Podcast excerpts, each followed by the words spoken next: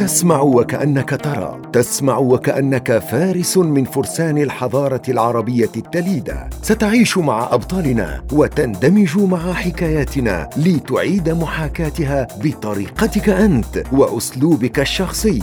حلق مع الدراما وعش برهة من التاريخ بعقل وقلب مفتوح. من إنتاج شركة أناسي للإنتاج الإعلامي وتنفيذ شركة ريل دريم كرياتشن.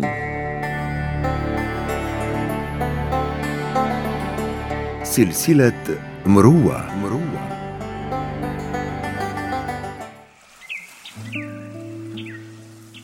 أهلاً وسهلاً ومرحباً بأغلى الأحبة، لقاء جديد وفرصة سعيدة نجتمع فيها على الكلام الطيب والذكر الحسن وقيمنا العربية الخالدة النادرة.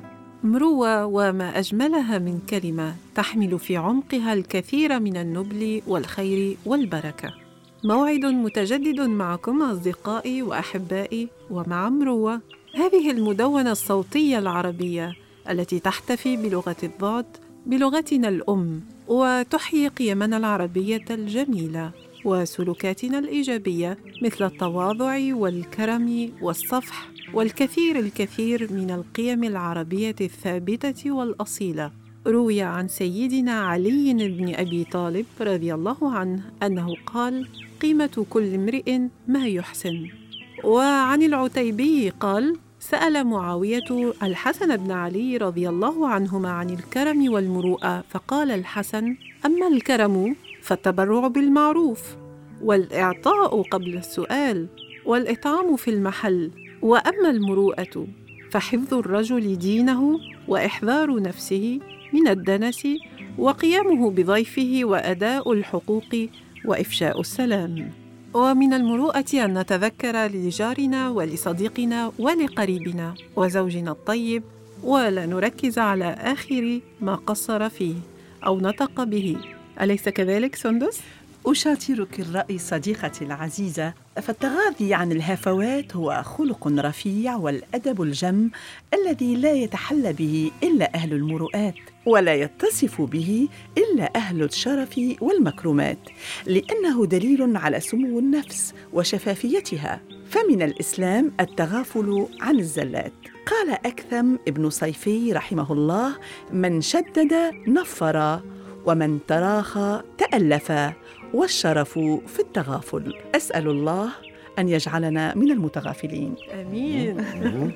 تدخل جيد في اعتقادي. وبعد أن سألنا الزوجة عن التغاضي عن الزلات، ونسأل الزوج الآن: ما رأيك يا أنور؟ ماذا عساي أن أقول بعد ما قالته سندس؟ يعني أفحمتنا جميعا طبعا، ولكن في اعتقادي من شيم ومن أخلاق المسلم أن يتغاضى عن كل زلات جاره أو صديقه أو زميله في العمل أو أي كان، طبعا والزوجة كذلك. نعم. ولا نتذكر إلا الأفعال الإيجابية وننسى كل الأخطاء. يعني من واجب المسلم أن يتغاضى عن كل الأخطاء التي يرتكبها صديقه أو زميله في العمل أو جاره أو زوجته، ويتذكر دائما الأشياء الجيدة والجميلة والمواقف الرائعة والإيجابية.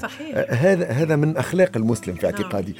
محمد طبعا يفكر طبعا محمد، لأنه أخلاقه طيبة مع جاره، لكن مع صديقه اللي هو أنا يعني لا أدري. ما شاء الله. في ظل التوترات التي تسود العالم، وفي ظل ما نعيشه من أزمات ربما هي اقتصادية بالأساس، أثرت على النفس، فأصبحت أزمات نفسية.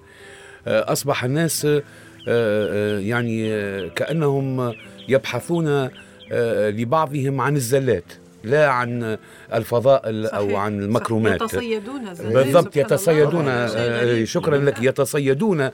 لبعضهم الزلات. نعم. وفي حين أنه حتى نخرج من هذه الأزمات يجب أن نبحث عن التصالح مع الآخرين، حتى نتصالح مع أنفسنا. نعم. لأننا عندما نتواصل مع الآخر نحن في الحقيقة نتواصل مع أنفسنا. نعم. نعم. وعندما نتذكر الخير للآخر نحن سنكون خيرين كذلك. صحيح. واضح. نعم. شكرا. نحن بانتظاركم، تابعونا من خلال مروة بودكاست .com. إذن هذه هي حلقة جديدة من مروة، سعيدون بأن نلتقي وأمامنا نفس الهدف السامي الذي انطلقنا منه، وهو تعزيز وجود واستخدام اللغة العربية عبر الإنترنت، وتحديداً عبر الأبل بودكاست. حلقات عديدة حقيقة استمعنا فيها للدراما واستمتعنا، لأن نجوم مروة زادوا القصص المسموعة بهجة وتوهجا وصدقا. نجوم مروة يبدأون من مصممة الغلاف وسام شاهين إلى مصمم الجرافيكس محمد ربيع الشيخ، والمصورون الذين مروا على مروة إهاب حاجعلي وهادي غريب والأستاذ محمد، إلى أن نصل إلى استوديو بلاي برود حيث نسجل الآن، وفريق الدراما الرائع أنور العياشي وسندس حمو ومحمد الجريجي وحسون ناجي ونادر عياشي وملكة نعمان، وكل الضيوف الذين مروا من هنا من فنانين ومثقفين ومختصين في علم الاجتماع والنفس ومتطوعين ورعاة البيئة والطبيعة والعديد. الحقيقة أرجو أن لا أكون قد نسيت أحداً. ومن باب الوفاء والعرفان ألا ننسى فضل الشركة المنتجة لهذه المدونة الصوتية أناسي، شكراً على احتضانها لنا وعلى إيمانها بأن الحلم مشروع، وأن المروءة في الفعل والقول هي مبدأها ودستورها، فشكراً من القلب أناسي. والآن وبعد كل باقات الشكر التي نتمنى أن تصل لأصحابها، ها قد حان موعد الدراما أيها الأحبة. لعلكم متشوقون مثلي للأداء الفني الجميل لهذه المجموعة الرائعة، فلننصت إذن. نفس فداء وعد. نفس فداء وعد.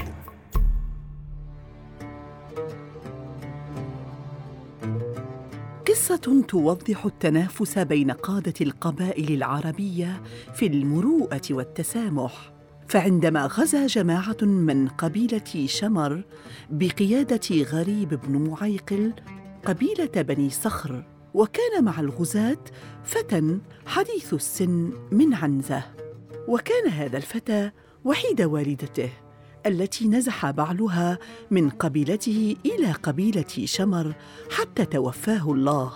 ولما أراد فرسان شمر المسير فزعت الأم.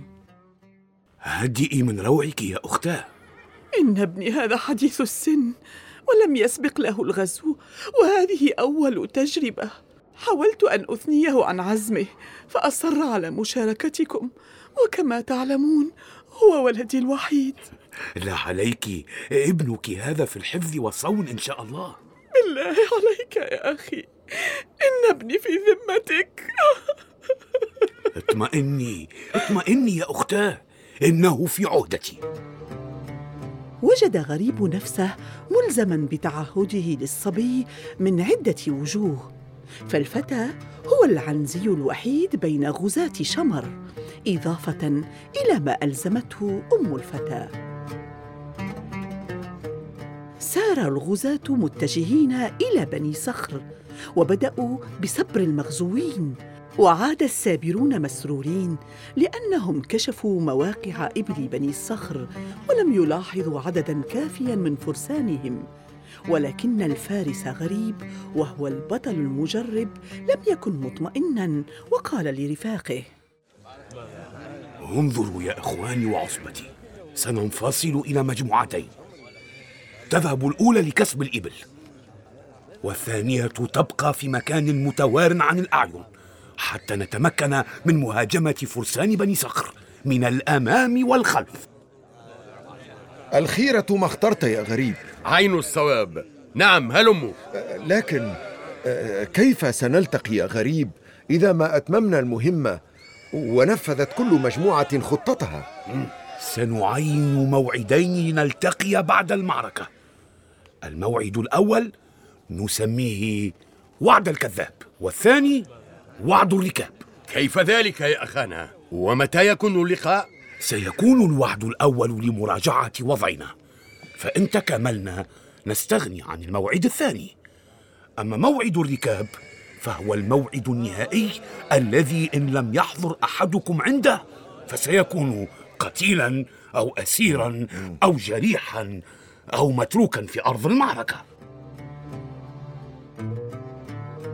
كانت هذه هي الخطة، وصب فرسان شمر غارتهم على بني صخر، وربح الغزاة الجولة الأولى، ولكن سرعان ما تبدلت فرحتهم إلى بؤس عندما أحاط بهم فرسان بني صخر. المهم أن المعركة انتهت، ولم يحقق فرسان شمر ما أرادوا، وانسحبوا من أرض المعركة. وصل فرسان شمر في الموعد المعين وتفقدوا بعضهم. هيا انظروا هناك، ابحثوا عن المفقودين، عدوا الفريقين.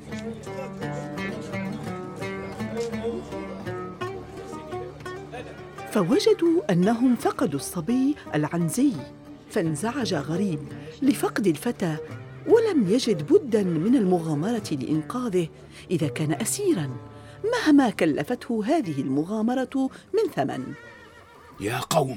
يا قوم. نعم يا سيدي، نعم. إني عزمت على الذهاب للبحث عن الصبي العنزي. تشاوروا في من سيكون قائدكم في غيابي وعودوا للديار. لكن يا غريب، إنك مقدم على الهلاك لا محالة، فكر بالأمر مليا، لعلنا نجد خطة بديلة عن هذا. كلا والله لن يثنيني عن هذا شيء، لقد وعدت أمه أنه سيكون في حمايتي ولن أخلف وعدي، كلفني ذلك ما كلفني وإن تكن حياتي.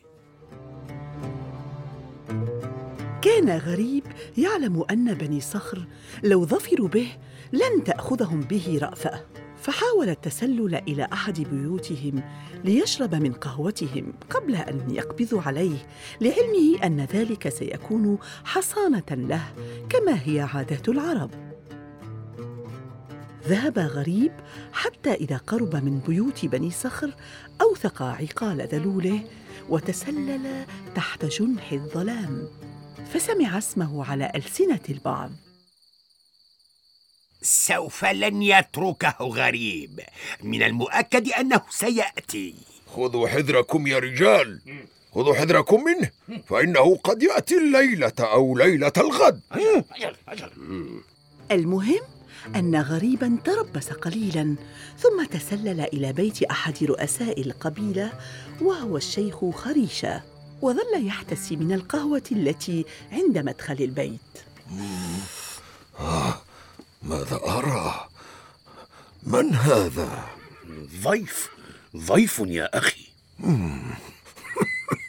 أنت غريب ابن معيقل؟ نعم. عرفتك، جئت تسأل عن رفيقك الصبي؟ أجل، أين هو؟ كان هنا يا غريب، لكنه حدثنا عن نفسه ورحمنا لأنه وحيد والدته، ولم يكن عندنا شك أنك ستأتي لتطلبه، وكنا ننتظر مجيئك، ولا تظن أننا حريصون على مجيئك لننتقم منك من أجل ما قمت به نحونا. وإنما كان حرصنا من أجل أن نكرمك على وفائك مع رفيقك، ويجب أن تعلم أنك حتى لو لم تشرب من قهوتي فإنك لن ترى مني إلا واجب الضيافة والكرم. هذا شيء لا أستغربه منكم، ولكن أعظم إكرام لي أن تسلموني الفتى. إن الفتى وجد قافلة قاصدة الشام فذهب معها، حاولنا أن نرده عن عزمه مقدرين أنك ستأتي على أثره، لكنه أصر طمعا بالأجرة. إذن هل تسمح لي أن أذهب متبعا أثره لعلي ألحق به قبل أن يصل إلى الشام؟ لا لا لا لا، معاذ الله، كيف تذهب قبل أن نقدم لك واجبات الضيافة؟ سيدي الكريم، لا أشك في كرمكم، ولكن أرجو أن تسمحوا لي بالذهاب فأنا على عجل. حسناً حسناً، قد سمحنا لك. وبعد أخذ ورد بين البطلين الكريمين، وافق الشيخ خريشة على الاكتفاء بغداء مبكر للضيف. هيا كل أيها الضيف الكريم، تفضل على بركة الله. شكرا لك يا سيدي. العفو. هنيئا. وفعلا بعد الغداء الذي أقيم على شرف الفارس غريب بحضور وجوه قبيلة بني صخر، ذهب غريب إلى الشام بحثاً عن رفيقه العنزي، ثم تبعه إلى العراق ووجده هناك وأعاده سالماً غانماً إلى أمه. أختاه، ها أني أوفيت بعهدي الذي قطعته لك. بورك فيك يا غريب، بورك فيك، يا لك من بطل همام، وفيت بالوعد وضحيت بحياتك لتسون وعدك وكلمتك، بورك فيك بورك فيك. نفس فداء وعد، نفس فداء وعد. اشتركوا الآن في قناتنا على أبل بودكاست. مواقف درامية مؤثرة بالفعل، وأداء عالي، أشكركم عليه أيها الممثلون المبدعون سندس وأنور ومحمد. العفو. هذا واجبنا في اعتقادي لنمتع المستمعات والمستمعين بأداء راق وفني أيضا. أبدعتم حقيقة، شكرا. وهكذا أعزائي نربي أبناءنا على الشجاعة والشهامة والتمسك بالوعد والوفاء بالعهد، وهكذا تحفز وتشحذ المروءات. أنور، ما رأيك في غريب وبطولته وإقدامه؟ شخصياً رغم أنني قمت بالشخصية الثانية، يعني نعم، شخصية شيخ القبيلة أيضاً، والذي يتصف بالمروءة وبالكرم وبالشهامة، إلا أنني أعجبت كثيراً بشخصية غريب، لأنه أوفى بعهده رغم المخاطر التي كانت تنتظره في زيارة القبيلة خفية، نعم، في الليل بعد الغزوة وبعد ما جرى لهذه القبيلة. فشخصية رائعة جداً غريب، وأتمنى أن أجسدها تلفزياً، يعني لأنني كممثل أعشق جداً هذه الشخصيات التي تتصف بالبطولة وبالشجاعة وبالإقدام. نتمنى ذلك أيضاً. وسندس، ماذا عنك؟ الوفاء بالعهد هل له ميزات وأثر على مجتمعنا في عصرنا الحالي؟ هو ذاك، الوفاء له أثر كبير على مجتمعنا، ومن شيم المسلم العربي أن يتصف بهذه الصفات الجميلة الرائعة. نعم، صحيح. صدقتي محمد، كيف؟ وهو من قام بشخصية غريب، نعم، طبعاً، وأبدع فيها. أبدعت محمد، أحسنت.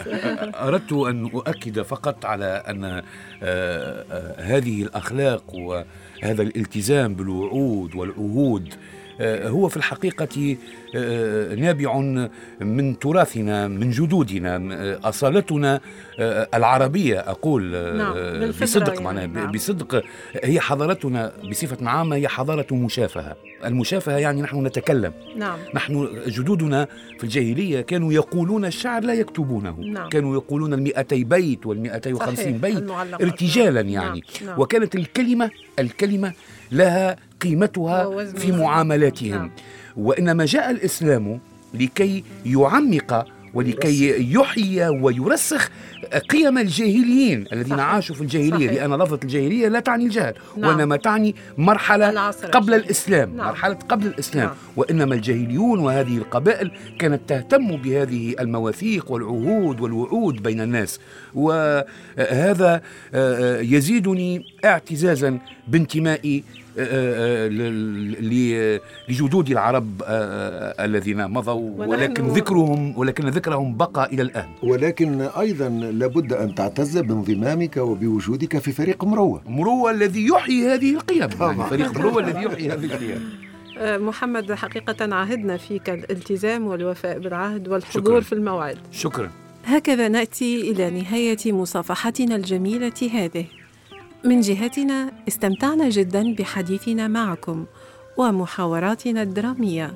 أرجو أن يكون ما قدمناه لكم قد راقكم ونال استحسانكم، ولا تنسوا مشاركتنا قصص مروة، قصص إحسان ونبل وخير صادفتموها في حياتكم حتى نستفيد ونقرأها على مسامع مستمعينا. تواصلوا معنا عبر موقعنا الإلكتروني. نحن بانتظاركم، تابعونا من خلال مروةبودكاست.com وعلى صفحة الإنستغرام الخاصة بمروة، وحتى عبر بريدنا الإلكتروني. نلقاكم على المروءة والسلام يا أهل المروة. إلى اللقاء أيها الأحباء. من إنتاج شركة أناسي للإنتاج الإعلامي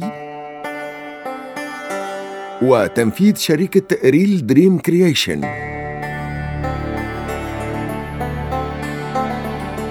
سلسلة مروة.